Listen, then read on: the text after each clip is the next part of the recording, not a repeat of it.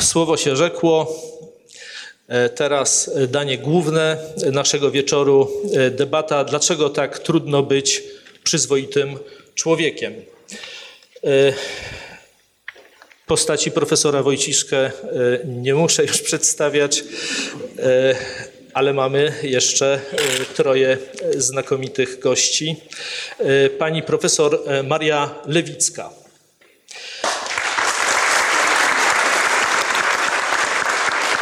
Pani profesor specjalizuje się w badaniach nad e, racjonalnością myślenia i działania, e, nad procesami wartościowania e, i psychologią środowiskową. Jest z nami także profesor Janusz Rejkowski.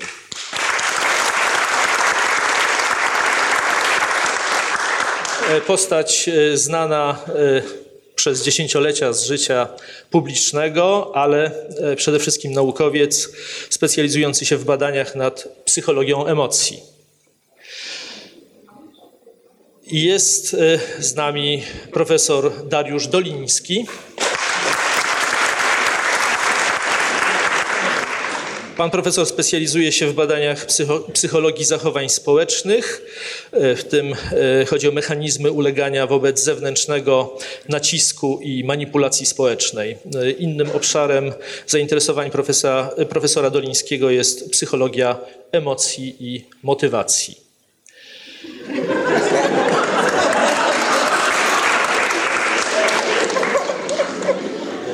Następnie chciałbym Państwa poprosić o krótkie zdefinio- zdefiniowanie, czym Państwa zdaniem jest przyzwoitość. Pan profesor Wojcieszka. Po raz pierwszy mam okazję powiedzieć dobry wieczór. Dziękuję, że jeszcze.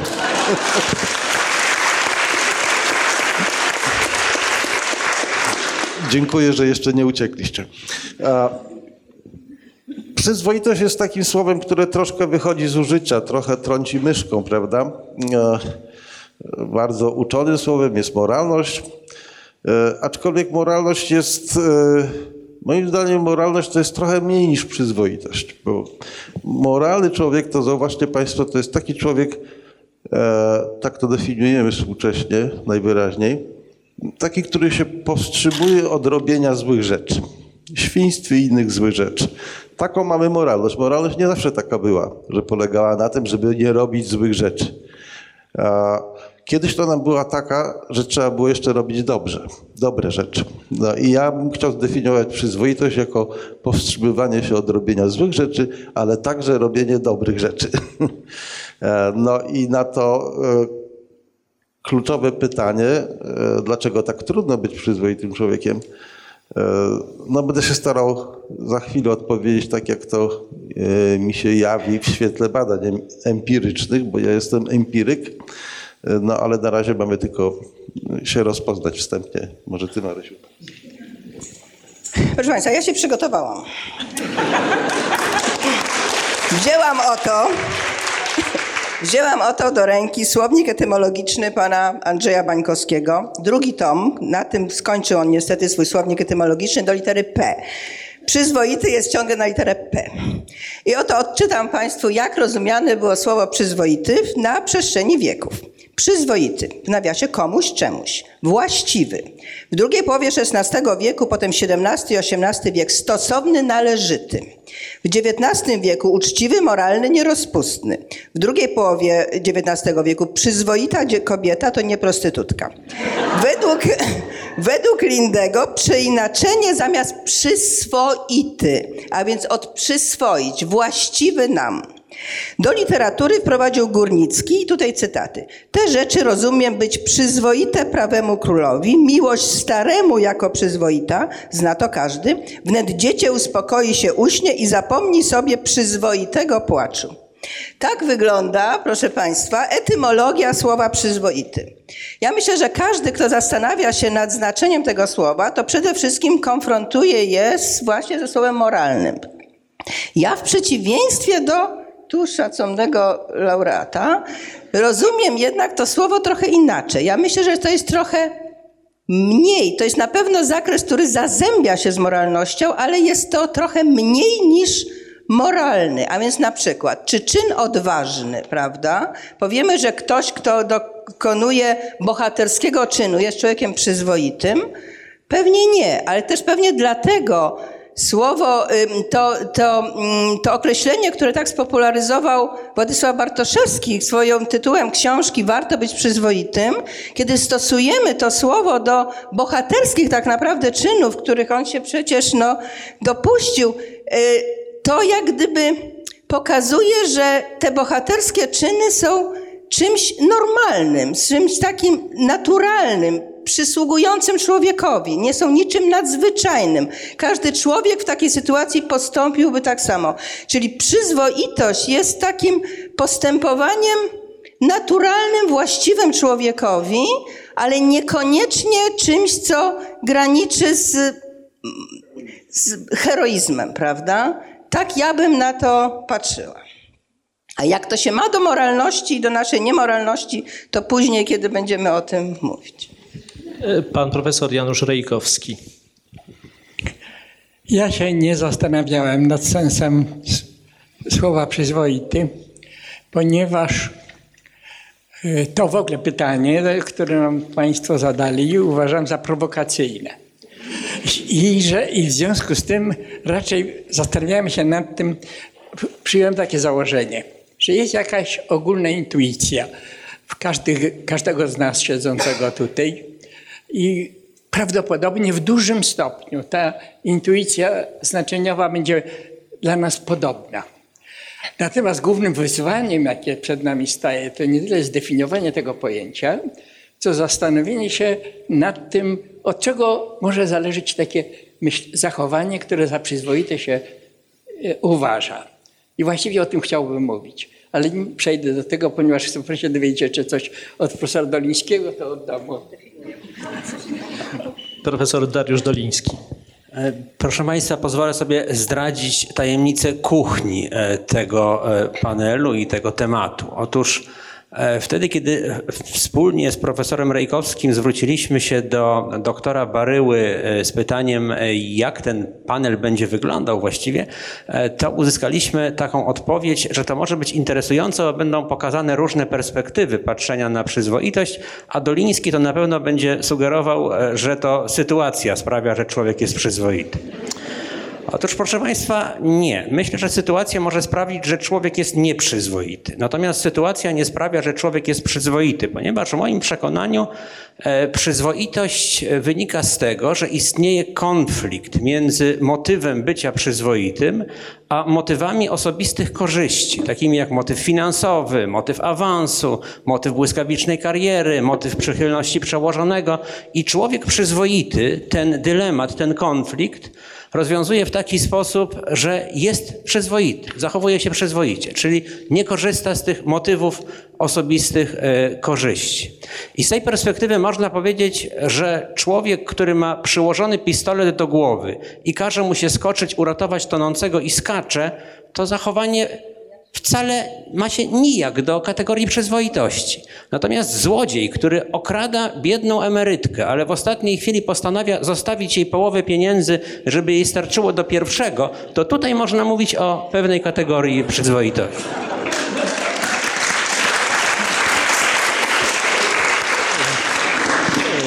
W tej sytuacji wracamy do głównego pytania. E, Dlaczego tak trudno być przyzwoitym człowiekiem? Pan profesor Wojciszka. No ja też się przygotowałem. Mam tutaj wypisanych pięć punktów. A, proszę Państwa, ja jestem, jak wspominałem, psychologiem empirykiem e, i nie śmiałbym Państwa czarować swoimi osobistymi poglądami, bo ja, jak się śmieją moi koledzy, jestem zapatrzony w słupki, które oznaczają, że czegoś jest więcej albo mniej w takich, a nie innych warunkach, więc jestem w takiej szczęśliwej sytuacji, że mogę się z czystym sumieniem wypowiadać jako empiryk, dlatego że e, badania nad moralnością i niemoralnością od 15 lat są niezwykle intensywnie e, dokonywane nie tylko przez psychologów społecznych, ale także przez ekonomistów behawioralnych, czyli taki taka nowa, zupełnie wcześniej nieznana odmiana ekonomisty, który nie buduje modeli idealnych i najchętniej wyrażałby je jeszcze wzorem matematycznym, tylko taki nietypowy ekonomista, który się przygląda temu, co ludzie naprawdę robią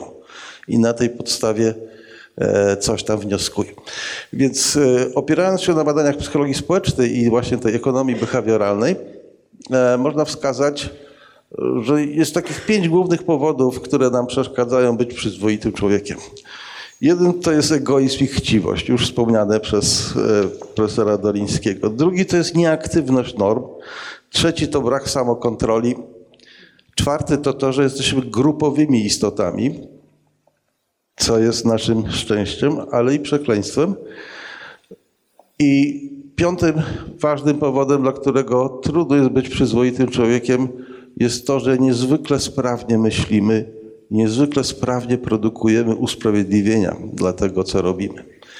Jeśli chodzi o ten pierwszy punkt, egoizm i chciwość, to e, no, nie ulega wątpliwości, że, że to jest taki motyw, który reali- realizujemy bardzo często. On jest kompletnie zautomatyzowany. Są takie badania, które pokazują, że na przykład e, przyzwoitość czy uczciwość wymaga czasu. Jak jest presja czasowa, to wtedy jesteśmy bardziej egoistyczni, bardziej skłonni do oszukiwania. Jest taki badacz e, w tej chwili w Amsterdamie, nazywa się mm, Shaul Salvi. On robił bardzo ciekawe badania nad uczciwością i nieuczciwością w taki sposób, że e, prosił ludzi, żeby rzucali kostką i raportowali wynik i dawał im tyle pieniędzy, ile oczek oni zraportowali. Tyle, że e, to było bardzo prywatne przedsięwzięcie, ponieważ oni rzucali tą kostką papierowym kubkiem, e, odwracając go i w dnie kubka była mała dziurka, przez którą tylko oni mogli zobaczyć, ile naprawdę oczek wyszło. Czyli to była sytuacja, która bardzo zachęcała do oszukiwania, bo jak powiedziałeś, że e, wyszła, wyszła ci jedynka, to dostawałeś jednego dolara, jak powiedziałeś, że sześć, to dostawałeś sześć dolarów, więc pokusa była ogromna. I on pokazał w, te, i on pokazał w, y, w tych badaniach, że na przykład jak ludzie musieli szybko podejmować decyzje, to częściej oszukiwali. Czyli brak oszukiwania, e, bycie przyzwoitym człowiekiem wymaga namysłu. Bycie nieprzyzwoitym człowiekiem nie wymaga żadnego namysłu. To nam idzie świetnie, y, automatycznie. E, Chciwość jest niezwykle ważna. To znaczy, ona jest oczywiście dość szkodliwa, ale niezwykle ważna. Jest na przykład e, podejrzewano, że ludzie, którzy są u władzy, e, którzy, mają, którzy są bogaci, że oni są niemoralni. Częściej niż ci, którzy gorzej się wiedzie.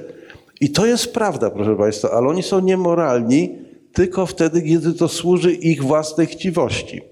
Jak to nie służy chciwości, to wtedy mogą być i moralni, nie, bez znaczenia.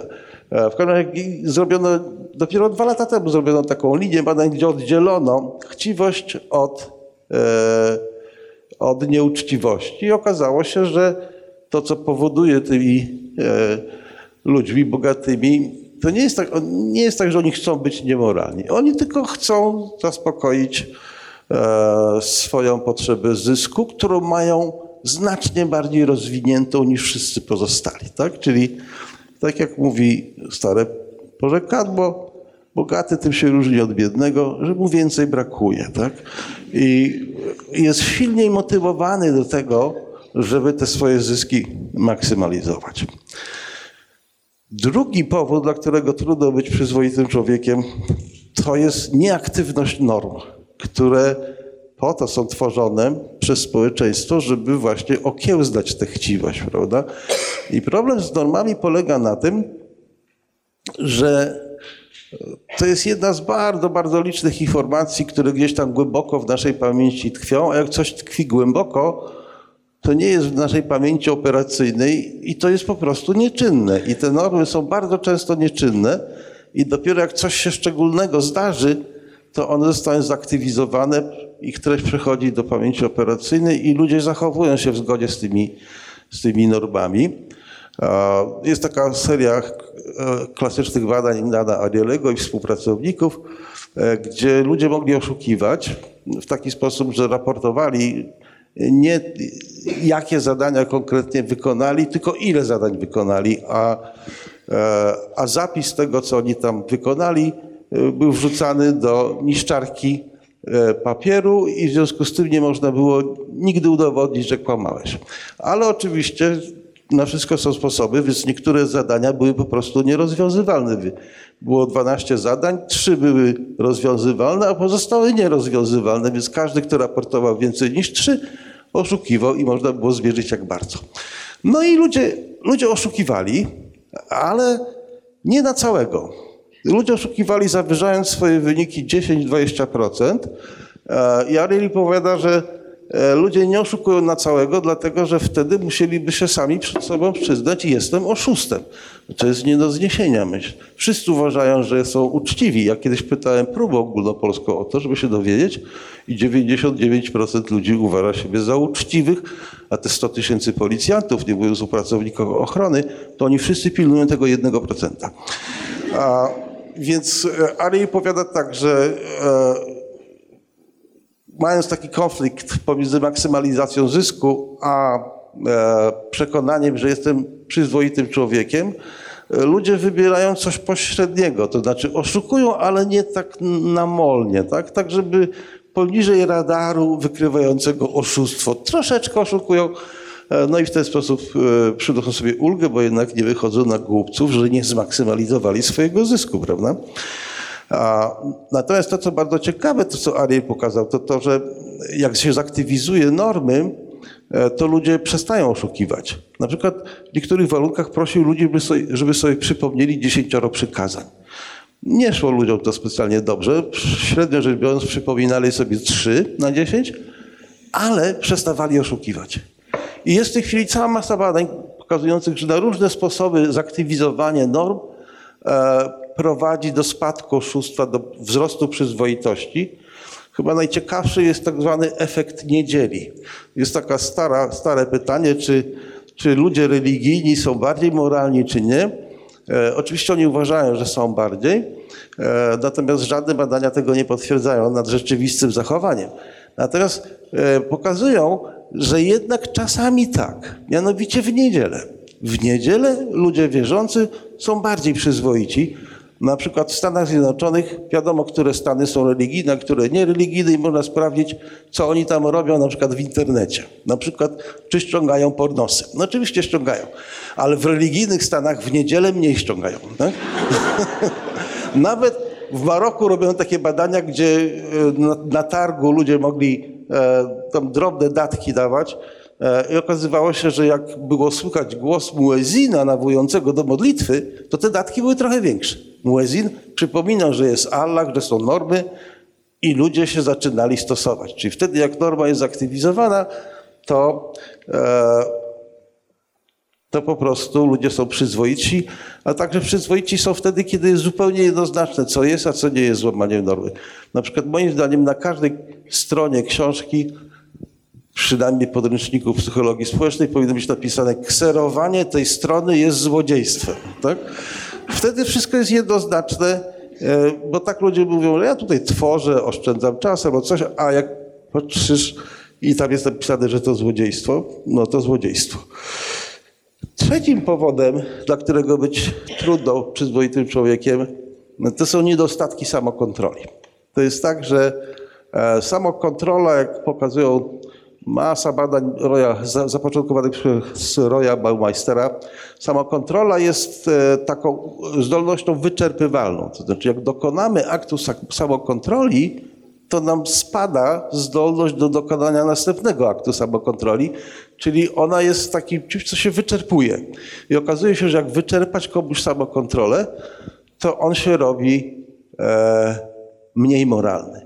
Na przykład, proszę Państwa, dlaczego tak jest, że znaczna większość morderstw i poważnych przestępstw to nie jest coś, co się dzieje rano, kiedy ludzie wypadają. Nie, nie, ma tak, że człowiek, że wypada ten potencjalny morderca o 10 rano i zabija. On to robi o 10 wieczorem, a jeszcze częściej o drugiej nad ranem. Wtedy, kiedy już ma wyczerpane zasoby samokontroli.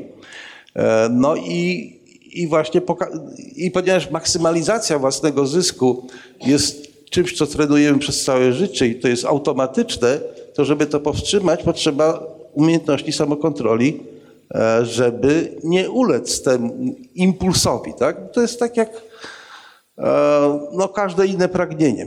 No w każdym razie e, jest sporo badań pokazujących właśnie, że wtedy, kiedy ludziom wyczerpać zasoby samokontroli, to się robią mniej uczciwi.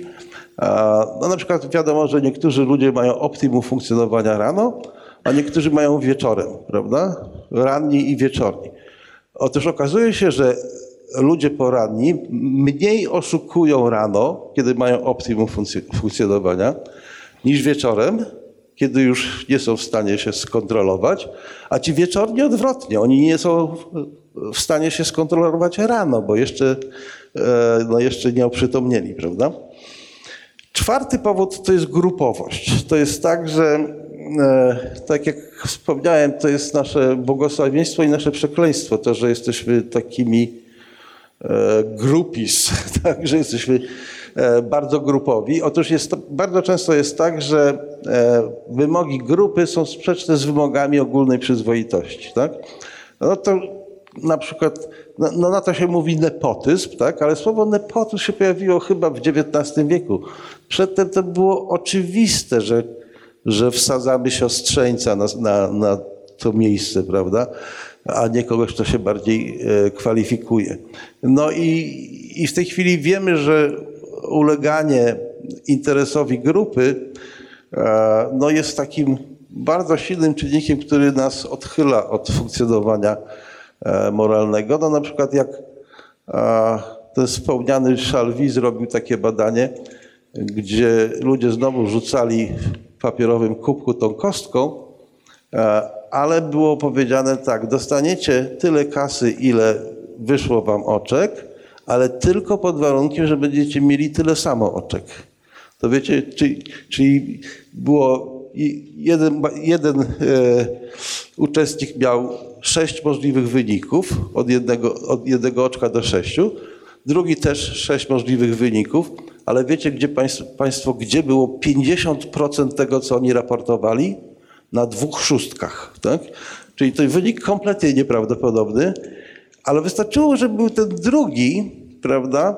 E, I w ogóle im więcej ludzi działa razem, tym więcej oszukują. Także to. E, Pamiętam, jak kiedyś dawno temu taki psycholog Marek Kosewski, on był jakimś doradcą, e, działał jako doradca w bankach. Opowiadał mi coś takiego, że e, banki nie mogą sobie poradzić, w latach 90. nie mogły sobie poradzić z takim no, nie do końca uczciwym przyznawaniem kredytu, bo tam jest zawsze element decyzji indywidualnej pracownika i on może być bardzo łatwo popchnięty na przykład przez klienta, więc żeby, e, żeby temu przeciwdziałać, żeby się trzymali reguł, to banki postanowiły, że już nie, nie będzie siedział każdy urzędnik w oddzielnym kubiku i podejmował decyzje, tylko że będą we trzech siedzieli, ale okazało się, że to jeszcze pogorszyło sprawę, ponieważ ci pozostali dwaj wspierali te decyzje niewłaściwe tego pierwszego. Wreszcie zdolność do myślenia. Zdolność do myślenia, która jest oczywiście skądinąd niezwykle pożyteczna, e, jednak się też bardzo przyczynia do tego, że łatwiej nam być nieprzyzwoitym człowiekiem z tego względu, że niezwykle jesteśmy produktywni w wytwarzaniu usprawiedliwień tego, co zrobiliśmy. Szczególnie wtedy, kiedy jest jakaś niejasność, prawda? To y, zawsze niejasności się przyczyniają do, do rozbydlenia. I Francesca Gino zrobiła kilka lat temu taką serię badań, gdzie potwierdziła, zauważyliście Państwo na pewno, że y, naukowiec to jest najgorszy rodzaj człowieka, bo on zawsze jest jakiś szalony i coś tam paskudnego zrobi, chociaż w rzeczywistości naukowcy są jedną z najbardziej przyzwoitych grup, jeżeli spo- spojrzeć na przykład na to, ile zabijają innych. To to minimalnie. Y, Prawie, prawie nas tam nie ma. Ale ta Francesca Gino pokazała, że jednak w pewnym sensie to ten stereotyp ma w sobie ziarno prawdy, ponieważ ona pokazała, że ludzie, którzy są twórczy, więcej oszukują, ponieważ sprawniej produkują usprawiedliwienia. Tak? I te, ta twórczość to jest, można by ją traktować jako cechę, jest wiele kwestionariuszy mierzących twórczość, ale można też ją wzbudzać, jak gdyby twórcze nastawienie. To się okazuje, że czy to jako cecha, czy jako efekt wzbudzenia, to ci, którzy są twórczy, to oni mogą więcej oszukiwać, bo więcej wymyślają usprawiedliwień.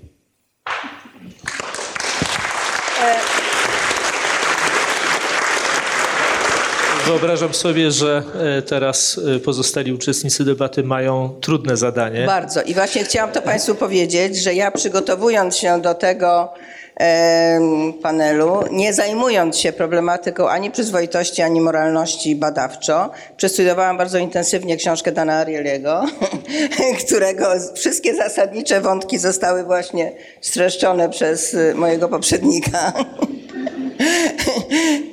Który to Dan Ariely jako ekonomista behawioralny, tak? E, I rzeczywiście dość nietypowy, ponieważ badający konkretne zachowania ludzi w różnych, rzeczywiście wy, e, no, wykreowanych eksperymentalnie sytuacjach, pokazał, że ludzie właściwie są przyzwoici że ludzie właściwie są moralni, ale ta, to znaczy te normy moralne, które, czy normy przyzwoitości, które akceptują, oni się tak trzymają, ale tak y, na tyle, na ile można. To znaczy on to nazwał takim współczynnikiem elastyczności, prawda? Y, współczynnik elastyczności, a więc do pewnego momentu my możemy od tych norm odstąpić ciągle jeszcze posiadając o sobie dobre mniemanie.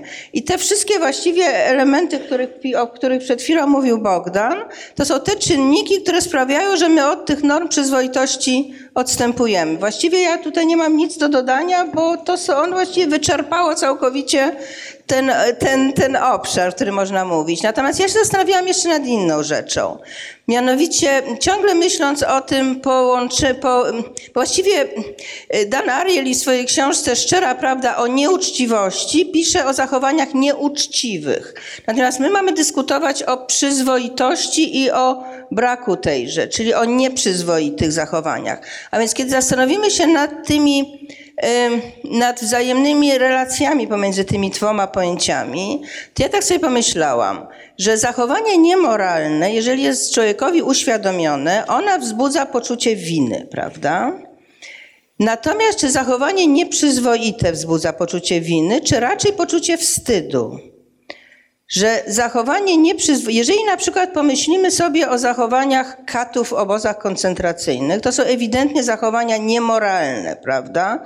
Za które, jeżeli rzeczywiście ktoś by sobie uświadomił, znaczy czy miał odpowiednie normy, które mu to, czy wartości, które mu to są w stanie uświadomić, to powinien odczuwać poczucie winy. Czy my odczuwamy poczucie winy za zachowanie naszych przodków, którzy, czy mm, członków naszej grupy w przeszłości, którzy dopuszczali się pewnej zbrodni. Ale jeżeli na przykład pomyślimy o ludziach, którzy w okresie po wojnie, w okresie rozluźnienia rozmaitych norm, norm i pewnej anomii, anomii w okresie powojennym dopuszczali się takich czynów jak na przykład grabienie grobów żydowskich, prawda? Czy to jest czyn niemoralny, czy to jest po prostu czyn nieprzyzwoity, prawda? Więc tak się zastanawiam, że być może jednak jest jakaś różnica pomiędzy tymi dwoma, e, dwoma kategoriami zachowań i warto by się może zastanowić, czy te wszystkie zachowania, które Dan Ariely opisuje, czy one są rzeczywiście zachowaniami niemoralnymi, czy one są zachowaniami nieprzyzwoitymi i co to tak naprawdę to rozróżnienie potencjalnie nam mówi o jakie to ma dla nas konsekwencje jako psychologów, którzy to badają, prawda? Więc tak jest moje, powiedzmy, moja refleksja. A poza tym to właśnie chciałam Państwu mniej więcej streścić pewne te warunki, które przed chwilą zostały przez Pana profesora Wojciszkę tak znacznie lepiej, niż ja bym to była w stanie opowiedzieć. Więc ja na tym skończę, a pewnie być może dojdzie do jakiejś dyskusji, gdzie będziemy mogli trochę porozmawiać. Pan profesor Janusz Rejkowski. Tak jak wspomniałem przedtem, sądziłem, że w ramach 15 minut, a nawet 30 ogólnej teorii przyzwoitości nie, nie przedstawimy. Natomiast pomyślałem, że spróbuję spojrzeć na to, korzystając z prac Bogdana Wojciszka. I wziąłem taką jedną pracę, w której on, tę pracę, którą zrobił razem z Konradem Bocianem, i w którym oni zajmowali się sądami moralnymi. Powiem o najpierw eksperymencie, który zrobił, bo on będzie punktem wyjścia do tego, co chcę dalej powiedzieć. Ten eksperyment, właściwie to było trzy różne eksperymenty. Ja się zacząłem na jednym, żeby na jednym to zilustrować. No więc przychodziły do, przychodziła osoba badana do laboratorium i miała współpracować z drugą osobą. Ta druga osoba to była, to była współpracownica Bogdana i Konrada Bociana, ale ona o tym nie wiedziała, czyli ich oszukali. Oszukali ją, ale po- pomijmy, pomijmy to oszustwo psychologiczne. I, I także oszukali ją, bo niby mieli głosować, mieli losować, kto będzie wykonywał zadania, kto będzie obserwatorem, ale tak zrobili, żeby wykonywała pracę ta pomocnica, a osoba badana obserwatorem. I takie były warunki, że w, że w grupie kontrolnej tym więcej osoba pracująca zarobi, im więcej zadań wykona. Ale tak samo, im więcej ona wykona, to i więcej dostanie obserwator. Oto w trakcie, ten obserwator widzi, że w pewnej chwili osoba badana, osoba wykonująca to zadanie oszukuje. No, potem, po tym po zakończeniu tego badania ma ona opisać ją, ocenić na specjalnych kwestionariuszach, w tym na kwestionariuszu moralności. I jak się okazało, kiedy porównało się z grupą kontrolną, dla tych, którzy korzystali z cudzej niemoralności, z cudzego oszustwa, oni okazali się, oni dosyć wysoko oceniali moralność osoby, która oszukiwała. No więc pierwszy wniosek, który by się z tego nasuwał, że tak jak zresztą Bogdan mówił na początku swojej wypowiedzi, że własny interes, chciwość pobudza do tego, żeby zniekształcać egocentrycznie y, sąd moralny. Ale sprawa okazała się troszkę bardziej skomplikowana. I, z badań, i to w tych badaniach, które robił Bogdan i Konrad Bocian, oni także badali inne zjawisko, mianowicie zastanawiali się nad tym, jaki może mieć wpływ na to lubienie. Czy, czy, oni się, czy ta osoba dana lubi tą drugą, czy nie lubi. I w tym celu znów robili, zrobili kolejne oszustwo, mianowicie pokazali osobom badanym oceniać się wzajemnie na specjalnych kwestionariuszach. Część osób badanych otrzymywała kwestionariusz od partnerki, który ją bardzo chwalił, bardzo mu się podobała ta. A druga, e, inna część badanych otrzymała od partnerki takie oceny, które bardzo negatywnie oceniały.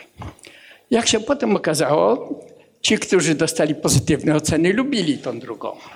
A ci, którzy dostali negatywne oceny, nie lubili tej drugiej. I jak stwierdzili badacze, to lubienie miało decydujący wpływ na to, czy jak oceniono moralność partnera. Nie samo przez się zysk, ale lubienie. No więc mamy tutaj e, taką troszkę bardziej skomplikowaną sytuację, że własny interes z jednej strony, lubienie z drugiej strony. I nim przejdę dalej do dalszego punktu, wspomnę, że bardzo podobne wyniki otrzymała Krystyna Skarżyńska, profesor z Warszawy, przed wielu laty. Ona badała ocenę sprawiedliwości. I badała ocenę sprawiedliwości w taki sposób, że, osoby, że dobierała osobę przy pomocy takiego narzędzia, które się nazywa pomiar e, socjometryczny i dobierała razem pary, które przyjaciół, obojętnych sobie i takich, którzy byli sobie niechętni. Te, tak, e, te osoby w laboratorium, taka para, każda wykonywała pewne zadanie i otrzymywała nagrodę finansową stosowną do tego, jak dobrze wykonała zadanie. Ale ta ocena do wykonania tego zadania i innych jeszcze cech tego, wykonywana była przez inną osobę i na podstawie różnych kryteriów. Badani musieli ocenić, czy te kryteria są sprawiedliwe. I Krystyna Skarżyńska spowiada, stwierdza, że im bardziej korzystna była ocena, e, którą oni otrzymali, tym bardziej za sprawiedliwe uważano tą zasadę. Ale także i podobnie u Bogdana okazało się, że jak się ta para lubiła, to różnica między tymi ocenami malała. Tak więc można by powiedzieć, że ten wy- wynik Bogdana w jakimś stopniu jest podobny do, do e, wyniku Krystyny Skarżyńskiej, troszkę bardziej zaawansowany metodologicznie, bardziej zaawansowany metodologicznie. Ale na końcu swojego artykułu, omawiającego trzy badania, bo e, autorzy zwracają uwagę na rzecz, która, na, która nie jest oczywista. Zwracają uwagę, nie rozwijają tej sprawy szczególnie, a na tym chciałem się przez chwilę za, zatrzymać. Mianowicie zwracają uwagę na to, e, nawiązując zresztą, już nie pamiętam czy eksplicite, czy implicite, do takich bardzo zdanych badań psychologicznych pokazujących, że kiedy ludzie dostrzegają jakieś podobieństwo między sobą, albo coś ich razem łączy, jakiś element sytuacji, to powstaje między nimi taka minimalna grupa. A jak powstaje grupa, to powstaje tendencja do tego, żeby oceniać e, rzeczywistość na korzyść członków grupy, a na niekorzyść tych, którzy członkami grupy nie są. Ta sytuacja, którą Bogdan i pan e, Bocian stworzyli, dla tych osób, które się lubiły, tworzyły grupę. Oni byli współzależni, właściwie nie tyle współzależni, co no, byli powiązani w ten sposób, że zarobek jednego wpływał na zarobek drugiego. Byli powiązani, ale i to już dawało podstawę stworzenia tak zwanej minimalnej grupy. Ale jak ta grupa powstała, to wtedy proces oceny był taki, który, y, który kładł nacisk, y, inaczej można powiedzieć, jak powstała grupa, to proces oceny jest kierowany przez normę grupową, czy przez interes grupowy. Tak więc nawiązując do różnych y, stwierdzeń e, Bogdana przed chwileczką w sprawie różnych czynników, które na to działają, chciałbym podkreślić taką rzecz, że kiedy mówimy przyzwoity, to mówimy zawsze z pewnego punktu widzenia. Otóż z punktu widzenia tej małej grupy przyzwoite było, żebyś ty był lojalny ze mną. I w związku z tym ta przyzwoitość zupełnie różnie wygląda, w zależności od tego, czy jestem w tej grupie, czy jestem na zewnątrz tej grupy. Innymi słowy, można myśleć o tym zjawisku tak, że ludzie pewną sytuację konkretną konstruują w umyśle.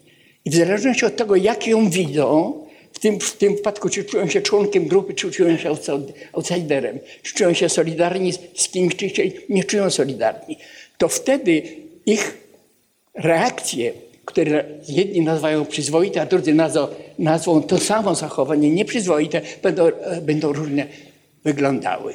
I teraz e, na zakończenie wspomnę o takim kazusie, który pewnie wszyscy Państwo mieli okazję o nim słyszeć. Chodzi mi o Harego Weinsteina, tego, e, tego, e, te- tego wielkiego potentata Hollywoodu i o jego zachowanie wobec kobiet. Otóż to jego zachowanie wobec kobiet wszyscy określimy jako nieprzyzwoite. Już nie mówię, on to robił wprawdzie, w, wprawdzie on to robił w ciszy swojego pokoju hotelowego, ale przecież on był w pewnym kontekście społecznym. I jak się teraz dowiadujemy, pewien stosunek do kobiet, pewne wyobrażenie o roli człowieka, który ma władzę, o stosunku człowieka, który ma władzę do tych, którzy jemu podlegają, że ten, że ten kompleks myślowy, ten sposób myślenia nie był tylko jego myśl, sposobem myślenia, był myśleniem wielu ludzi tego jego otoczenia. Wobec tego, z punktu widzenia tamtego środowiska, to mogłoby się być, wydawać całkiem przyzwoitą, przyzwoitym zachowaniem. Ono należy do etosu tej grupy. Dopiero teraz, jak się to przeniosło na inną społeczność, na społeczność e, ujmującą w dużo szerszym perspektywie koncepcję moralności i przyzwoitości, e, Harvey Weinstein znalazł się w niesłychanie trudnej sytuacji. Konkludując, chciałem podkreślić, że tym, że jak myślimy o przyzwoitości lub nieprzyzwoitości, zachowaniu, to musimy pamiętać, że ważna jest perspektywa społeczności, z której tej oceny się dokonuje. Dziękuję.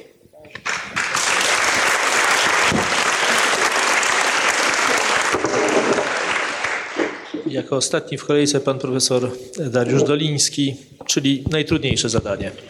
E, Tak, proszę Państwa, ja na wstępie e, chciałbym złożyć taką deklarację, ponieważ e, wszyscy poprzedni występujący w tym panelu pokazywali jakiś papier, który mają w dłoniach i mówili, że są przygotowani do dyskusji, a ja mówię z głowy, czyli z niczego, jak mawiał Słonimski, ale ja się też przygotowałem, proszę Państwa, naprawdę.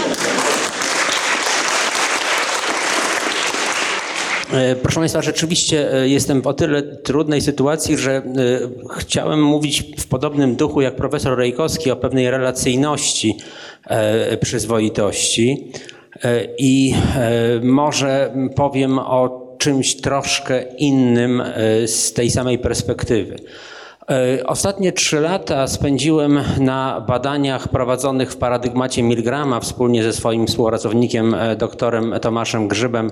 E, Zrobiliśmy tych badań sporo i dla tych z Państwa nielicznych, jak sądzę, którzy nie wiedzą, czym jest paradygmat Milgrama, wyjaśnię w dwóch zdaniach, że jest to badanie, w których udowodniono, że jeśli autorytet, w tym wypadku profesor psychologii, nakłania osobę badaną, aby uderzała prądem elektrycznym o rosnącej sile osobę siedzącą za ścianą, pod pozorem, że jest to badanie wpływu kary na uczenie się, e, to ludzie te polecenia wykonują i e, wyniki są absolutnie szokujące. W badaniach Milgrama, w poszczególnych eksperymentach od 60 do 65% ludzi e, wciskało wszystkich 30 przycisków, z których pierwszy był oznaczony symbolem 15 V, a ostatni 450 V i właściwie można by było e, człowieka siedzącego za ścianą zabić, gdyby on rzeczywiście tam siedział. E, Otóż e, chciałbym zwrócić na Państwa uwagę na jeden fakt najpierw. Po pierwsze, tak jak powiedział profesor Wojciszkę, ludzie najogólniej rzecz biorąc uważają siebie za uczciwych i za moralnych. Prawie wszyscy ludzie. Ja dodam w ramach suplementu, że w dodatku znakomita większość ludzi uważa się za uczciwszych od, od przeciętnego człowieka, co jest matematycznie niemożliwe, ale e, taki jest fakt e, empiryczny. E, Otóż zauważmy, że Milgram zbadał w swoich badaniach ponad 850 osób. My z Tomkiem Grzybem zbadaliśmy prawie 300 osób. Nasz program nie był aż tak rozbudowany. Ale ani Milgram, ani my nie spotkaliśmy ani jednej osoby, która odmówiła wciśnięcia pierwszego przycisku prądu elektrycznego. Czyli tak naprawdę ci ludzie, wszyscy, którzy uważają siebie za uczciwych, którzy generalnie są moralni i porządni, co powiedziała Marysia, i ja się z tym zgadzam, e, skłonni są uderzyć innego człowieka prądem elektrycznym tylko dlatego, że ktoś im to nakazuje. 15 V, ale 30 też, 45 też. Dopiero niektórzy zatrzymują się wtedy, kiedy trzeba uderzyć prądem o napięciu 60 V. Dochodzi do tego, że Peter Gabriel układa piękny utwór rockowy, w którym powtarza się ciągle fraza robimy to, co nam każą, robimy to, co nam każą, robimy to, co nam każą, a ten utwór ma tytuł 38%, ponieważ on jest dedykowany tym, którzy odmówili wciśnięcia ostatniego przycisku. Czyli tak naprawdę za porządnych, moralnych, wspaniałych ludzi e, uważamy tych, którzy walą prądem 200, 250, 300, a tylko odmawiają wciśnięcia przycisku ostatniego oznaczonego symbolem e, 450 V. To jest rzecz tak naprawdę zdumiewająca. Ale proszę Państwa, wtedy, kiedy już po e, wykonaniu wszystkich badań, napisaniu wszystkich artykułów, napisaniu e, książki na temat e, naszych badań, zastanawiałem się nad tym, w jakiej sytuacji jest e, osoba badana w eksperymencie Milgrama, to stwierdziłem, że tak naprawdę to znajduje się ona w bardzo niekomfortowej sytuacji z takiej perspektywy, o czym nigdy e, chyba nie pisano, że właściwie ona musi komuś zrobić przykrość. Bo ona musi zrobić albo przykrość osobie siedzącej za ścianą i uderzać ją prądem, albo zrobić przykrość eksperymentatorowi, który tak naprawdę liczy na to, że ona wykona jego polecenia, czekał na nią, zapłacił jej, a ona miałaby się teraz zachować e, niezgodnie z jego oczekiwaniami. I problem polega na tym, że eksperymentator jest w tym samym pomieszczeniu co ona, a uczeń jest za ścianą. Łatwiej jest zrobić przykrość komuś, kto siedzi za ścianą, niż komuś, kto jest razem e, z nami. I łatwiej być przyzwoitym wobec kogoś, kto jest z nami, wszystko jedno, czy fizycznie, czy jest w tej samej grupie, niż komuś, kto nie jest z nami, bo albo siedzi za ścianą, albo należy do innej grupy. I proszę Państwa, jako suplement jeszcze jedną rzecz chciałbym powiedzieć, zupełnie inną. Otóż wtedy, kiedy my mówimy o przyzwoitości, to właściwie skupiamy się na tym wymiarze wspólnotowym i to się wydaje zupełnie naturalne i oczywiste. Ale Max Weber powiedziałby inaczej. Max Weber powiedziałby być może, że należy to rozciągnąć także na wymiar sprawczości. Max Weber mówi, że tak naprawdę, jeśli ktoś jest wybitnie utalentowany, to jeśli jest przyzwoity, to jest jednocześnie pracowity. I taki jest nasz jubilat.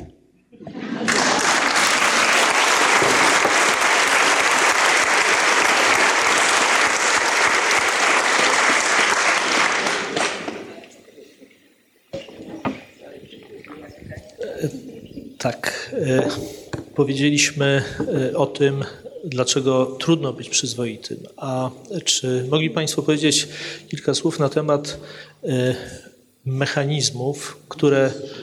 e, Czy mogli Państwo powiedzieć kilka słów na temat mechanizmów, które sprawiają, że te standardy przyzwoitości znacząco się przesuwają? Znamy, znamy te e, przykłady takich wielkich e, sytuacji społecznych z historii. To są przede wszystkim sytu- sytuacje totalitaryzmów, ale właściwie e, każda rewolucja, każda rewolta sprawia, że e, na całe społeczności pada jakby e, zły czar. I czy e, w takiej sytuacji jest coś, e, co może uchronić e, jednostki przed ześlizgnięciem się w nieprzyzwoitość?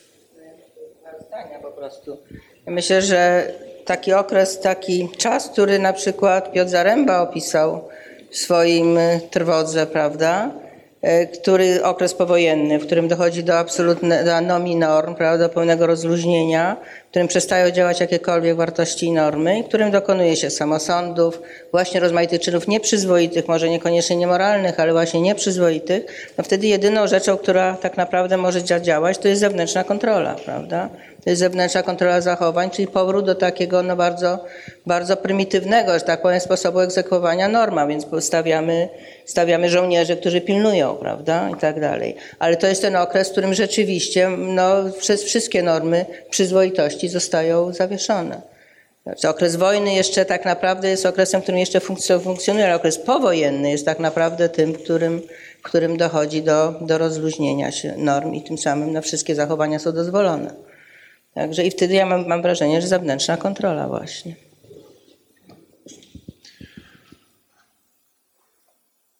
Niedawno e, Steven Pinker, taki bardzo znakomity psycholog, wydał książkę e, pod tytułem Better Angels of Our Nature, e, gdzie zgromadził mm, coś, czego byśmy nie podejrzewali. Mianowicie zgromadził bardzo dużo i to bardzo różnorodnych dowodów na to, że jesteśmy coraz lepsi. Tak, że te dobre anioły, e, jesteśmy, przede wszystkim jesteśmy coraz mniej zabójczy. Jest tak, że e, i to ma taką fraktalną strukturę, to znaczy niezależnie od tego, jaką skalę czasową zastosujemy, to się okazuje, że na przykład w tej chwili jest w Polsce połowę zabójstw w porównaniu z tym, co było 10 lat temu. W tej chwili na przykład we współczesnej Anglii jest około 400-krotnie mniejsza szansa padnięcia ofiarą morderstwa niż przed 600 laty. Bo w Anglii się zachowały bardzo szczegółowe statystyki parafialne, gdzie się odnotowywało przyczynę śmierci. E, My jesteśmy przyzwyczajeni do tego, żeby mówić, że jest coraz gorzej, a Pinker zgromadził chyba z 800 stron dowodów, że jest coraz lepiej. Przynajmniej w tym sensie, że jesteśmy mniej mordercami, mniej agresywni jesteśmy e, niż to, e, niż to e, było w przeszłości. To niezależnie od tego, jaką skalą mierzyć. Tak? Nawet jak sięgnąć do, e, e, do tej fazy, kiedy byliśmy, żyliśmy w grupach myśliwsko-zbierackich, to tam około 40% mężczyzn zginęło z rok innych mężczyzn, tak? E, Tak dowodzą e, skamieliny po prostu. E, Także e, ja bym bardzo przestrzegał przed takim myśleniem, że jest coraz gorzej, bo w zasadzie jest coraz lepiej. Ale żyjemy w czasach pokojowych, trzeba powiedzieć. Są... No i, i żyjemy w czasach pokojowych i to też jest świetne. Patrzcie, od 70 lat w Europie, tu w Europie nie ma wojny. W ciągu ostatniego tysiąca lat tak się nie zdarzyło jeszcze. Pamiętajmy o rozpadzie Jugosławii. Tam Właśnie. było wiele tysięcy ludzi. O czym? O Jugosławii, oczywiście, że tak. No tak. O wojnie na, na, na wschodzie Ukrainy mamy następną. ale to, proszę Państwa, to wszystko prawda, tak? Ale ta skala jest absolutnie nieporównywalna. Skala jest absolutnie nieporównywalna. Więc e, e, ja nie wiem, czy to z powodu nadchodzącej starości taki optymizm mnie nachodzi, ale jeszcze jeden trend na przykład, który też w zasadzie go e, słabo zauważamy, że na przykład bardzo się poszerzył krąg osób objętych nakazami i zakazami moralnymi, tak? Na przykład w takiej, w Starym Testamencie to dziesięcioro przykazań obowiązywało, ale tylko w odniesieniu do swoich, tak? Tam nie kradnij, to nie kradnij innemu Żydowi, ale kana, Kananejczykowi mogłeś ukraść, mogłeś go zabić. No, no nie, nie był objęty tymi, e, tym zakresem norm moralnych. Na przykład, natomiast e, to, co ja obserwuję w ciągu ostatnich 20-30 lat, to to, że, ten, e, że dla dużej części oświeconego społeczeństwa jest oczywiste, że wszyscy ludzie wchodzą w ten zakres. I co więcej, coraz więcej osób uważa, że w ten zakres wchodzą też obowiązywania norm moralnych, wchodzą zwierzęta, że część praw, które przedtem byliśmy skłonni przyznawać tylko ludziom, jesteśmy teraz skłonni przyznawać także i zwierzętom. Więc e, troszkę wbrew intencji prowadzącego, ale takie mnie refleksje nachodzą, że, że wcale nie wszędzie jest coraz gorzej. Przeciwnie, w wielu e, wątkach jest coraz lepiej. Januszu, jak ty myślisz? Bo ja mam pewną wątpliwość co do tezy Pinkera z takiego powodu. On na przykład uzasadnia tą tezę o polepszeniu się świata w ten sposób, że jak porównuje ilość ofiar wojen, e, powiedzmy XV-XVI wieku, do wielkości ówczesnych populacji, a nawet wojen II wojny światowej, to ten procent, który został dotknięty przez wojnę, ludzi, którzy zginęli, zostali zamordowani i tak dalej, i tak dalej, jest mniejszy niż dawniej. No więc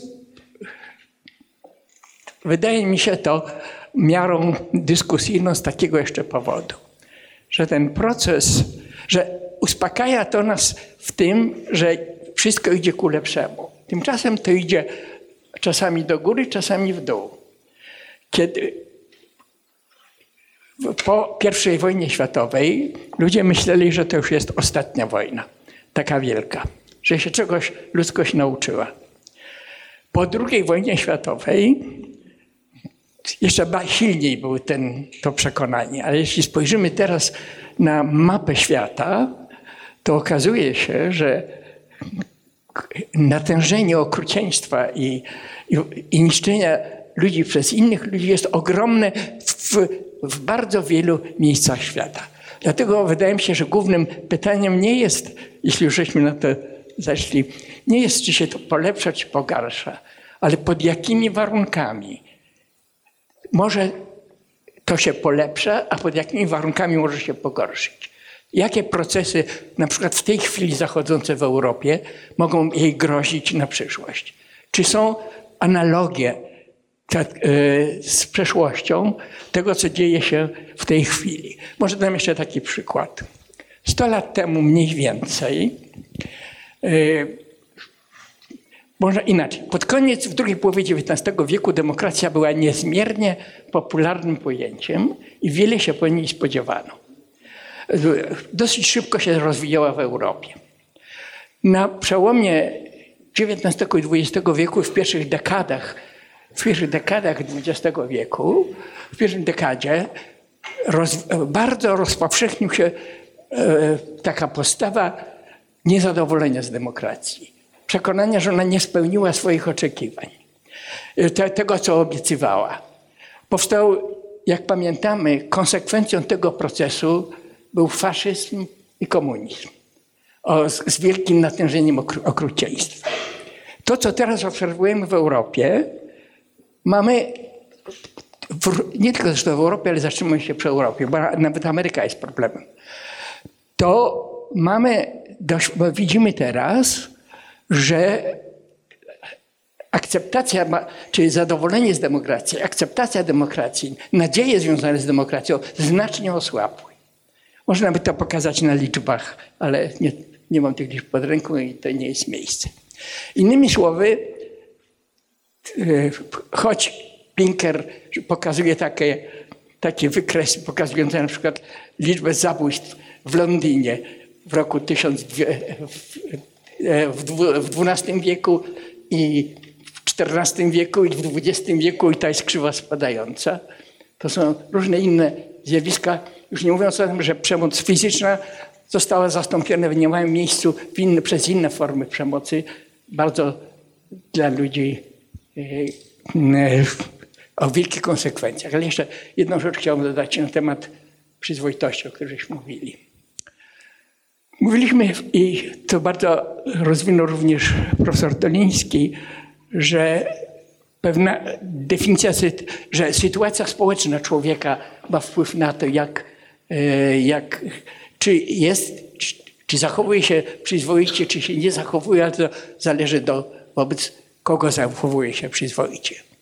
Ale prowadziłem wspólnie ze swoim amerykańskim kolegą kiedyś badania nad ludźmi, którzy pomagali, ratowali Żydów w czasie e, II wojny światowej.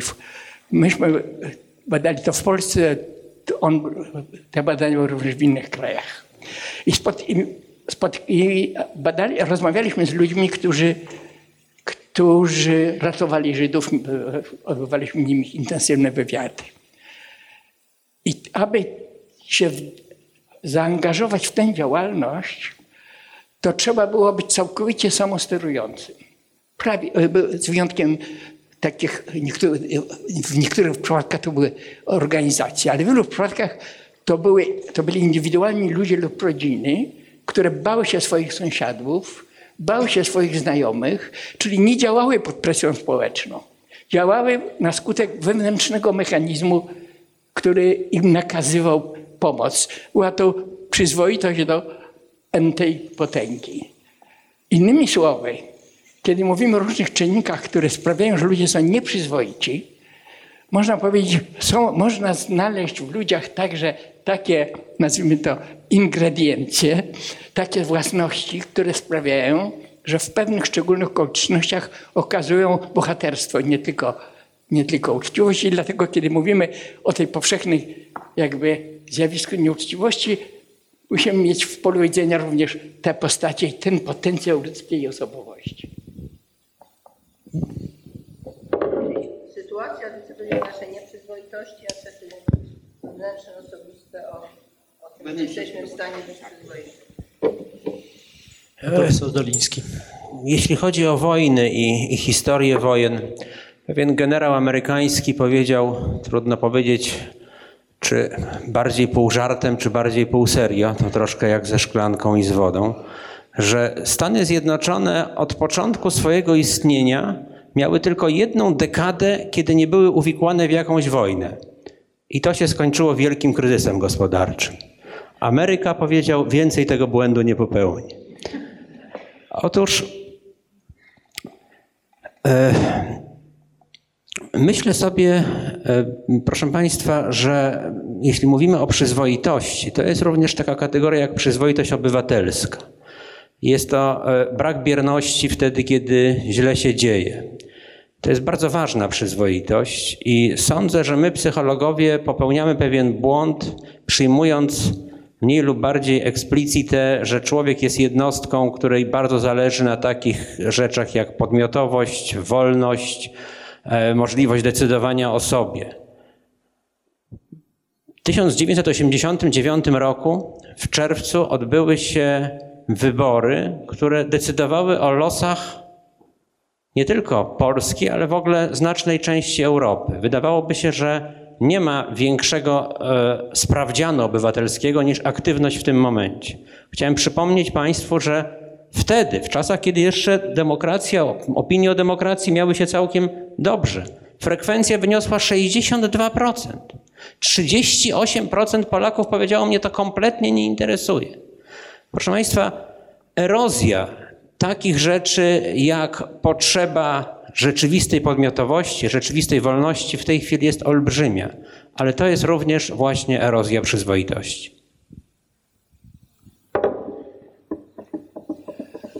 Dziękuję Państwu. To jest podsumowanie, można powiedzieć, naszej debaty i nadszedł teraz e, czas zadawania pytań.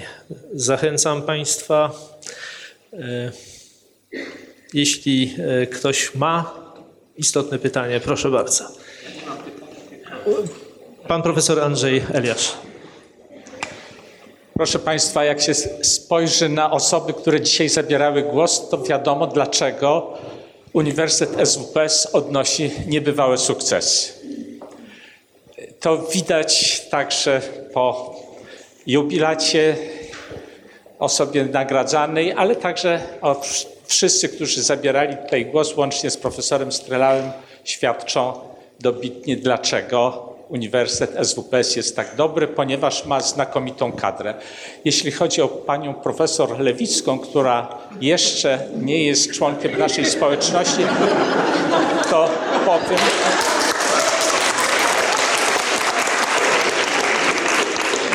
Proszę Państwa, zawsze w przyrodzie jest jakiś wybryk natury. Marysiu, mam nadzieję, że, że to się zmieni. Proszę Państwa, y, tutaj psychologowie społeczni bardzo mocno akcentowali przede wszystkim rolę sytuacji w, y, w zachowaniach przyzwoitych. Zaskoczyło mnie to tylko, że profesor Wojciszkę w swoich badaniach jako psycholog społeczny pokazuje jednak to, co jest w naszych umysłach trwałe. I na to nie zwróciliście uwagi, ponieważ profesor Wojciszkę mówi o sprawczości i o tym, że my na ogół koncentrujemy się na sprawczości. Natomiast innych oceniamy w kategoriach moralnych, nie siebie, tylko innych. To jest, powiedziałbym, pewien fundament zachowań także społecznych i w zakresie przyzwoitości.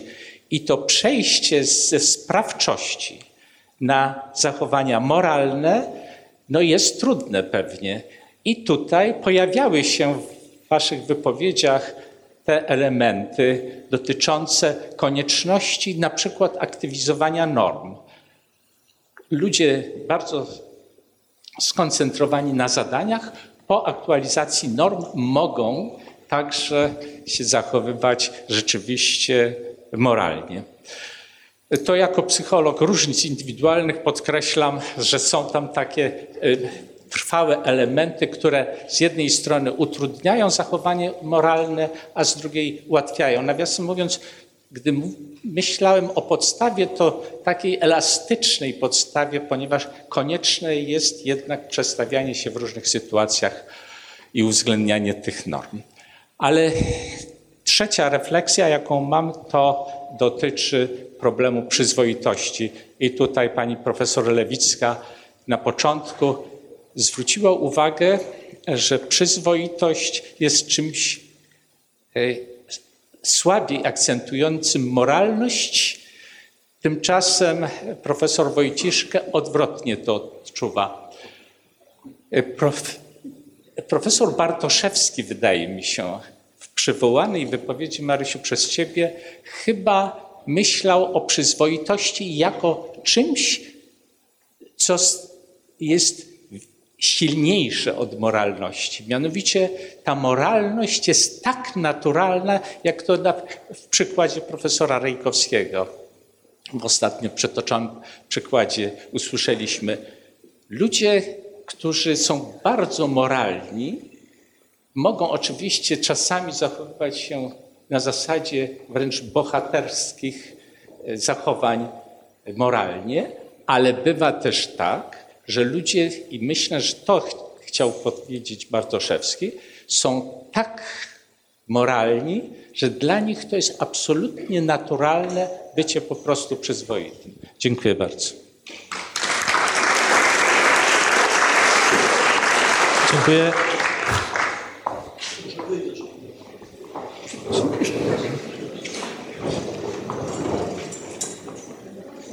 Dziękuję bardzo. O. Ja myślę, że bardzo trudno jest dodać e, jakiś ważny argument do tego, co powiedzieli nasi wspaniali uczeni koledzy, ale mam wrażenie, że coś ważnego zostało w tym pominięte. A co więcej, jest to coś, e, e, co jest w, w ścisłym związku z pewnymi dylematami psychologicznymi. Otóż, kiedy mówiłeś, Januszu, o badaniach Olinera i Twoich, to pominąłeś jedną ważną rzecz, która myślę jest fundamentalna.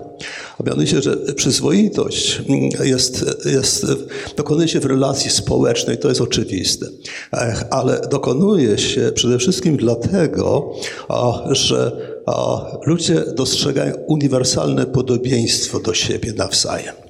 A, I tutaj e, kamyczek do psychologicznego ogródka.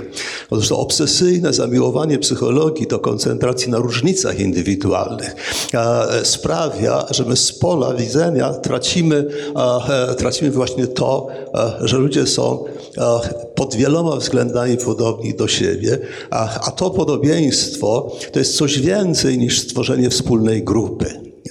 E, To jest, to jest, e, to, e, powiedziałbym, to jest coś nad- nadzwyczaj fundamentalnego, co nie da się za pomocą takich kategorii prostych opisać. To tyle. Dziękuję bardzo.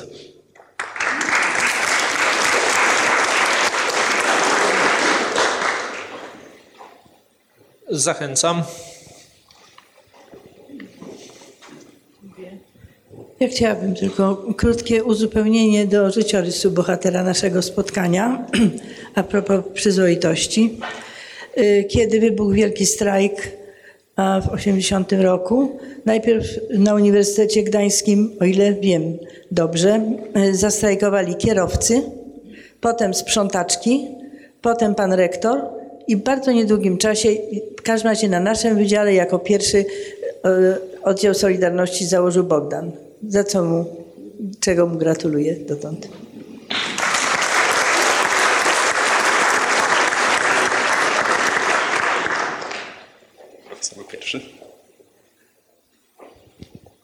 To ja może pytanie. W jednej ze sztuk, ze sztuk am- amerykański noblista O'Neill w- włożył w usta e, bohatera taką oto, bohaterki, to była siostra bohatera, takie oto słowa.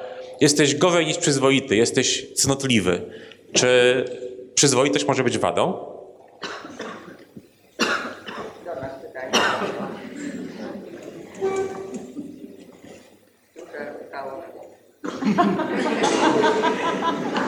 Przyzwoitość, czy przyzwoitość może być wadzą?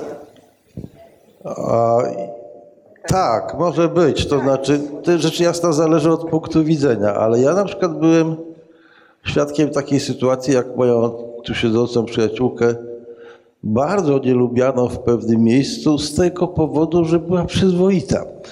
A, I robiła, co do niej należy i musiała się wyprowadzić z tego miejsca.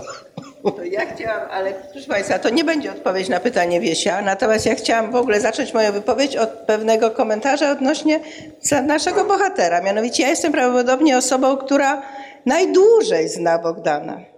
Najdłużej. Otóż w, lipcu bądź sierpniu 1971, kiedy ten młody człowiek tutaj odbywał tak zwany hufiec pracy po przyjęciu na rok pierwszy, a ten hufiec pracy polegał na tym, że oni tam jakieś wybierali robaki z groszku chyba w jakiejś fabryce i pakowali do, do, do puszek, a siedząca tutaj, trzy lata starsza koleżanka prowadziła badania do pracy magisterskiej w akademiku, w którym właśnie ten oto tutaj obecny młody człowiek wtedy odbywał hufiec pracy.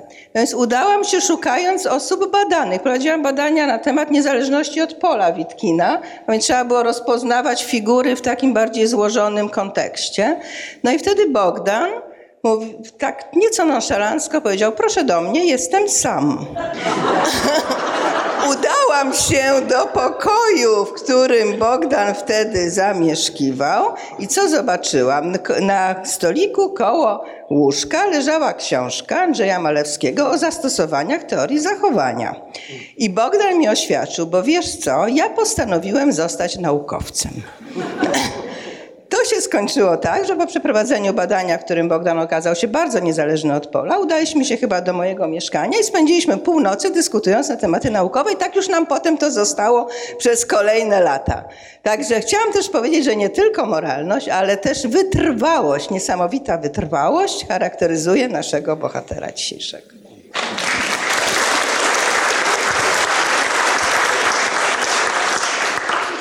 Te wspólne północy świadczy o tym, że postawili Państwo na przyzwoitość.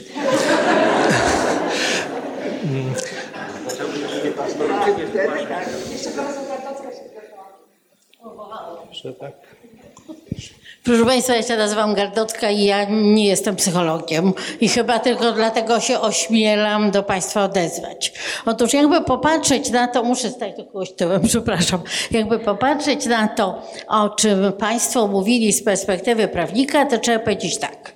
Polityki w ogóle się nie ocenia z punktu widzenia moralności, bo to, co dotyczy polityków w tych decyzjach ekstremalnych w ogóle się nie poddaje ocenie moralnej. Jakby zapytać, dlaczego Amerykanie zrzucili bombę na Hiroshima, a potem na Nagasaki, no to tam był generał MacArthur, któremu polecono ocenić perspektywę zakończenia wojny. On powiedział, że to będzie dwa lata. Trzeba wysłać korpus ekspedycyjny 700 żołnierzy, z czego połowa zginie. I dalej powiedział MacArthur, lepiej, żeby zginęli Japończycy, niż chłopcy z Wisconsin. I stąd się wzięli owi chłopcy z Wisconsin. Jak popatrzeć na prawo, to niektórzy mówią, że prawo jest minimum moralności. To nieprawda, bo my z naszego życiowego doświadczenia wiemy, że bywa prawo niemoralne. Pomyślimy o ustawach norymberskich, na pewno były niemoralne. Potem, jakby pomyśleć, Prawo to jest system normatywny. Moralność to jest system społeczny. Człowiek moralny to jest taki człowiek, który przestrzega pewnych wymagań społecznych. Nas z grubsza nie interesuje, na ile one są zinternalizowane, na ile on ma taką potrzebę wewnętrzną, a na ile po prostu musi się pewnym systemom społecznym podporządkować. Jakbym ja chciała powiedzieć, co to jest przyzwoitość, to bym powiedziała, że przyzwoity to jest taki człowiek, który ma wszystkie normy moralne zinternalizowane, plus, plus czasem, kiedy tak trzeba, potrafi zachować się nawet niezgodnie z ową społeczną moralnością, która nie zawsze stawia najwyższe wymagania. Jakbym niech to zapytał dalej, co ja uważam za słowo podobne do przyzwoitości, to ja Państwu powiem, że ja widziałam w życiu różne nagrobki, bo gdziekolwiek nie pojadę, to idę na cmentarz, bo uważam, że to jest takie, taki obraz obyczajowości społeczeństwa. I otóż ja widziałam taki nagrobek, gdzie umarła pani mając lat 80 i tam była jej rzeźba, to był początek XX wieku, kiedy ona umarła i na nagrobku było napisane zacnej żonie poświęcam. Dziękuję bardzo.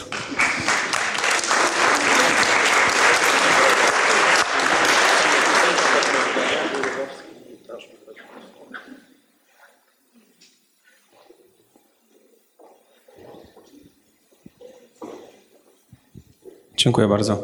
Michał Brzeziński, dziękuję. E, Ja chciałbym zadać pytanie profesorowi e, Wójciszkę. Panie profesorze, e, powiedział Pan dzisiaj bardzo dużo ciekawych rzeczy. Między innymi wspomniał Pan, że ludzie zamożni, czy też ludzie o jakimś tam, na, powiedzmy na szczycie drabiny społecznej są bardziej skłonni do czynów niemoralnych czy też nieprzyzwoitych. To jest ciekawa sprawa, ponieważ faktycznie jest to taki mm, stereotyp dość powszechny, natomiast akurat z moimi obserwacjami sprzeczny chciałem zapytać, czy istnieją publikacje, badania naukowe, które potwierdzają taką tezę.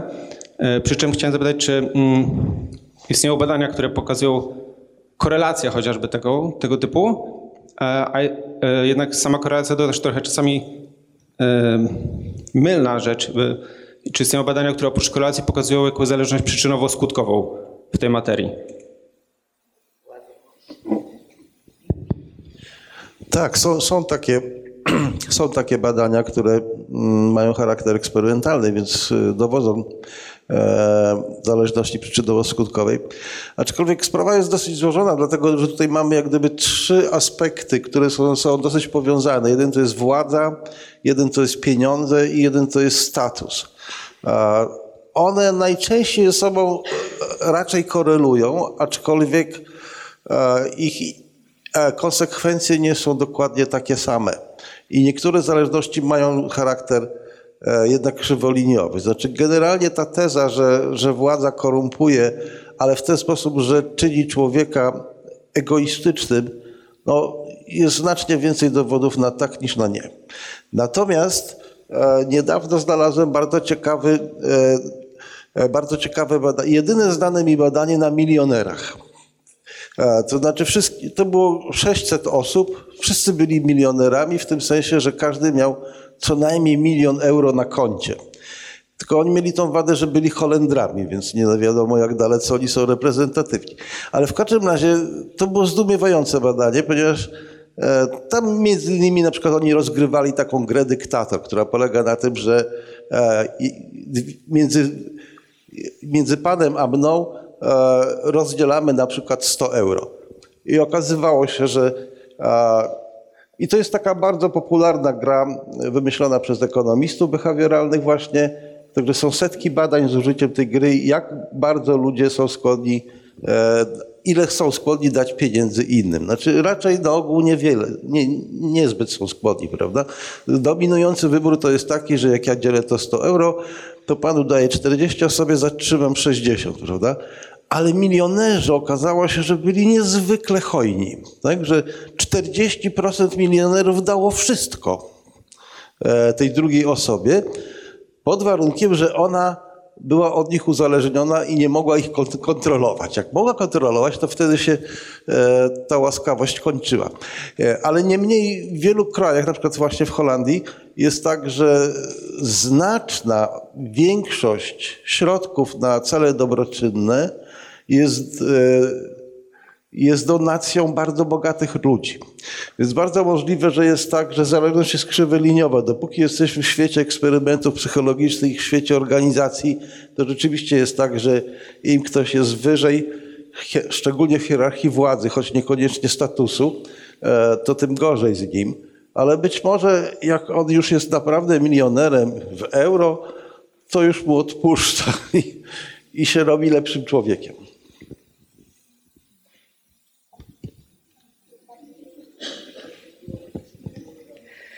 Słuchając Państwa wypowiedzi, zaczęłam się zastanawiać, y, dlaczego tak trudno jest odpowiedzieć na pytanie, czy stajemy się lepsi, y, czy stajemy się gorsi i czy w ogóle potrzebujemy odpowiedzi na takie pytania. No oczywiście w debacie są różne strony, różne opinie, ale właściwie trudno jest y, dojść y, do konkluzji, z czego to wynika i czy potrzebujemy takiej konkluzji. Czy jest teraz lepiej, jeśli chodzi o naszą moralność, czy raczej jest coraz gorzej?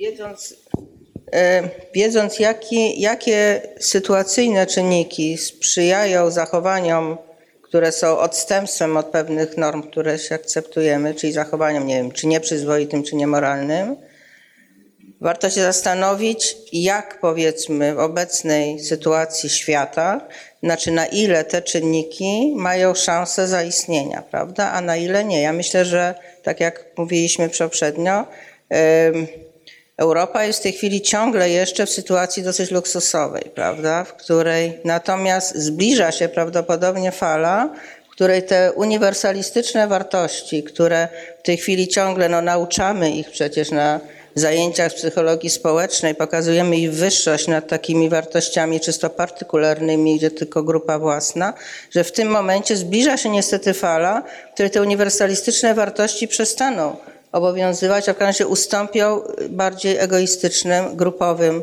wartościom i w tym momencie mogą pojawić się zachowania, których w tej chwili nie mamy z nimi do czynienia. Y, Więc ja myślę, że musimy być bardzo czujni, jeśli idzie o te czynniki sytuacyjne, które mogą zadziałać i prawdopodobnie w niedługim czasie, śledząc to, co dzieje się w tej chwili również w Europie, zadziałają, w której no ten, ten opisywany przez Pinkera optymistyczny obrazek może ulec zmianie. Chciałem dodać jeszcze taką rzecz. W ostatnich kilkunastu latach jest prowadzono dużo badań dotyczących zjawiska autorytaryzmu. Jako postawy, która, w której istotną cechą jest uległość wobec autorytetu, wrogość wobec obcych. No nie będę go dalej cha- charakteryzował. Otóż jeden z głównych wyników na temat tego zjawiska jest taki, że autorytaryzm narasta w sytuacjach, które budzą w, e, w, w okolicznościach, które e, sprawiają, że ludzie zaczynają odczuwać lęk i to nie sytuacyjny, tylko taki dotyczący w ogóle warunków życia, lęk egzystencjalny. I można pokazać różne zjawiska we współczesnym świecie, które zwiększają poziom lęku w wielu różnych społeczeństwach. Zresztą były takie badania pokazujące na, nawet na przykład w Nowej Zelandii, w, okresie narastającego kryzysu w Nowej Zelandii. Okazało się, że w, w tych kolejnych latach poziom autorytaryzmu w badanych grup wzrastał.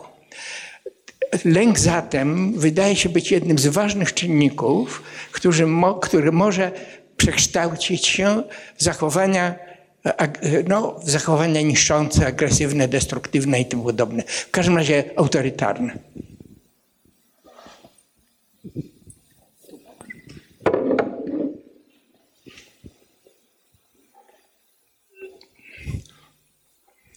Do zabrania głosu to właściwie sprowokował mnie profesor Łukaszewski, taki skrajny wróg teorii cech i różnic indywidualnych.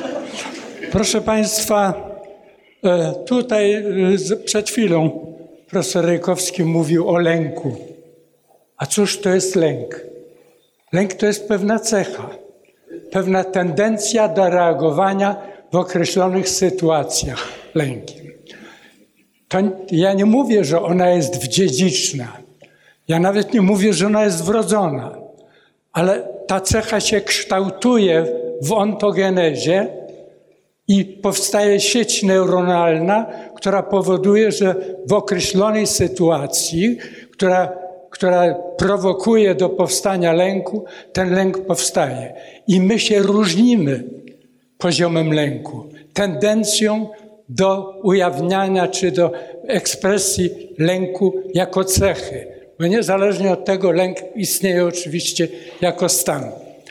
I ja myślę sobie, że psychologia społeczna, i to w tej chwili w literaturze się ujawnia, jeżeli no, oczywiście może w ogóle ignorować psy- psychologię różnic indywidualnych, ale jeżeli my stwierdzamy, że ludzie różnią się między sobą i to jest fakt autentyczny, biologicznie uwarunkowany, genetycznie zdeterminowany.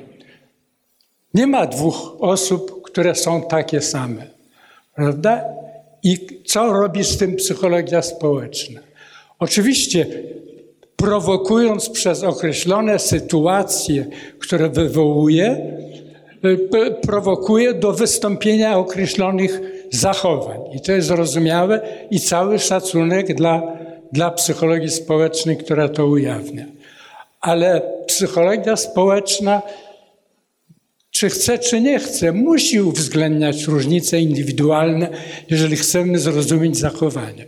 Otóż profesor, profesor Doliński w eksperymentach Milgrama, które sam prowadzi, stwierdził, no tak, te 30 V tam każdy wytrzymuje, ileś tam 60 też, ale w którymś momencie niektóre osoby mówią stop, prawda? A dlaczego mówią stop? Dlatego, że mają pewien system wartości, który im nie pozwala krzywdzić innych. Prawda? I ten system wartości jest utrwal- utrwalony, chociaż nie ma charakteru cechy jako taki, ale jest czymś utrwalonym i najprawdopodobniej na tyle trwałym, że człowiek może nie przestać być sobą, bo o tym w ogóle nie mówiliście Państwo. Co to znaczy być sobą? Prawda? Być sobą znaczy kierować się wartościami, postawami, które się ukształtowały w ontogenezie i które są trwałe. Jeżeli się tego nie uwzględni w badaniach społecznych, to po części błądzimy. I na moje wyczucie, ja w tej chwili mam znacznie więcej zrozumienia dla, dla badań społecznych niż miałem kiedyś, bo ja myślę, że, że czynnik społeczny jest niezbędnym elementem kształtowania osobowości człowieka, ale także i przekształcania wtedy, kiedy zachodzi taka potrzeba czy taka okoliczność. Także mi się wydaje, bez, bez różnic indywidualnych wiesz, nie, nie, nie pociągniesz daleko.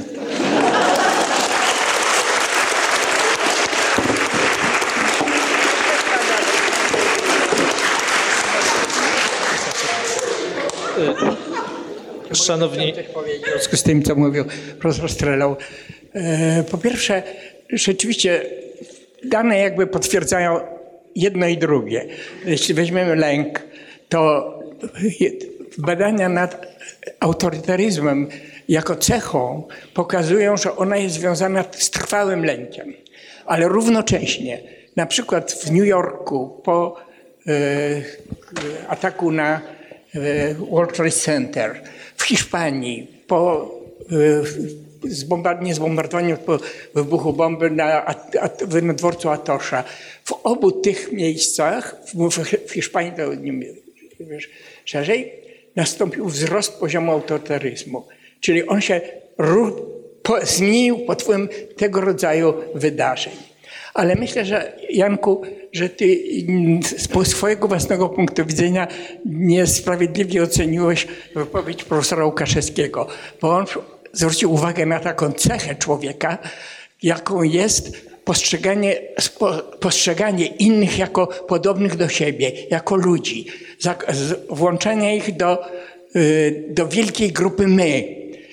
W, przeciw, w przeciwieństwie do takiej postawy, która jest postawą y, odróżniającą my, oni i delegitymizującą czy y, innych ludzi. Także myślę, że moglibyście się zgodzić. Ja się z nim zgadzam. Mogę? Kiedy na pierwszym czy drugim wykładzie z przystępu do psychologii na mojej nowej uczelni właśnie próbuję przekazać pewne takie zupełnie podstawowe treści moim studentom, mówię im, że y, cecha to jest tak naprawdę rozkład zachowań.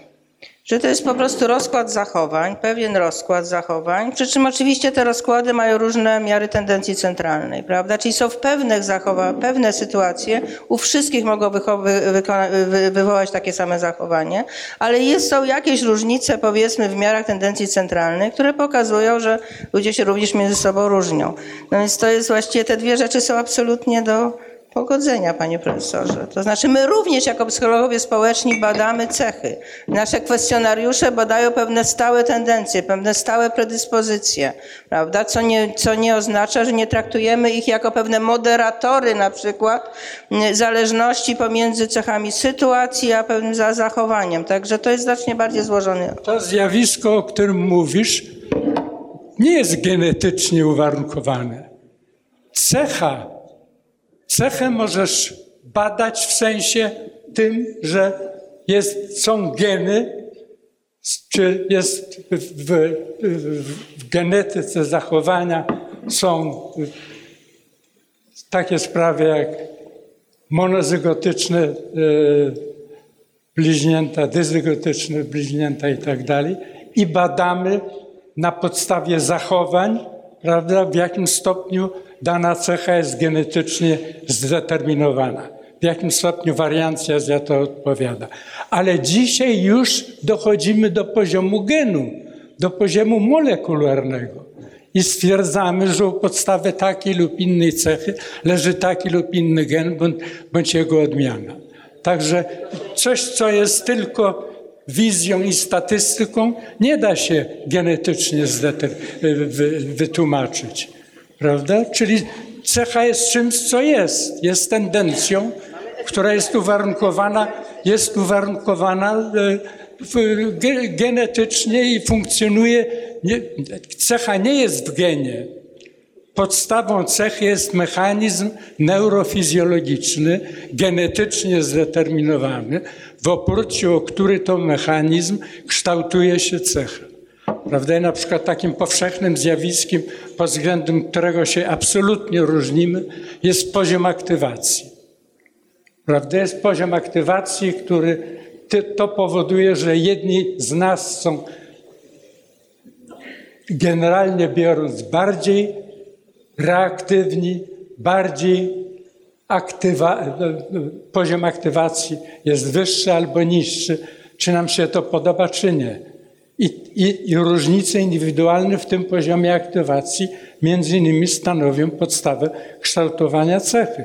Ale to jest zresztą nie sam gen determinuje cechy, tylko gen determinuje mechanizm neurofizjologiczny będący podstawą tej cechy. Ale to możesz badać i, i tak, także to nie jest tylko statystyka.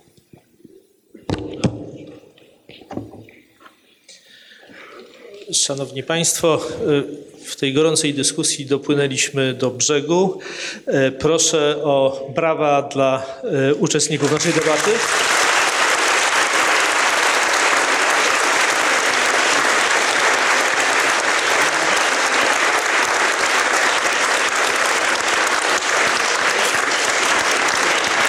I, Jeszcze raz o szczególne brawa proszę dla e, profesora Bogdana Wojciszkę, bo dla niego tu jesteśmy.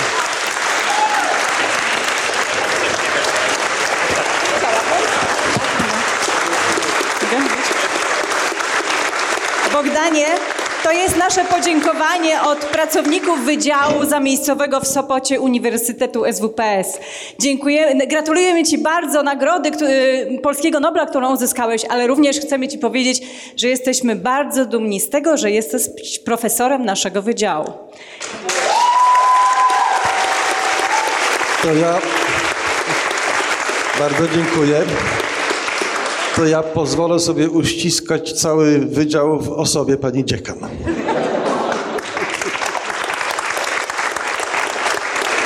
Dziękuję.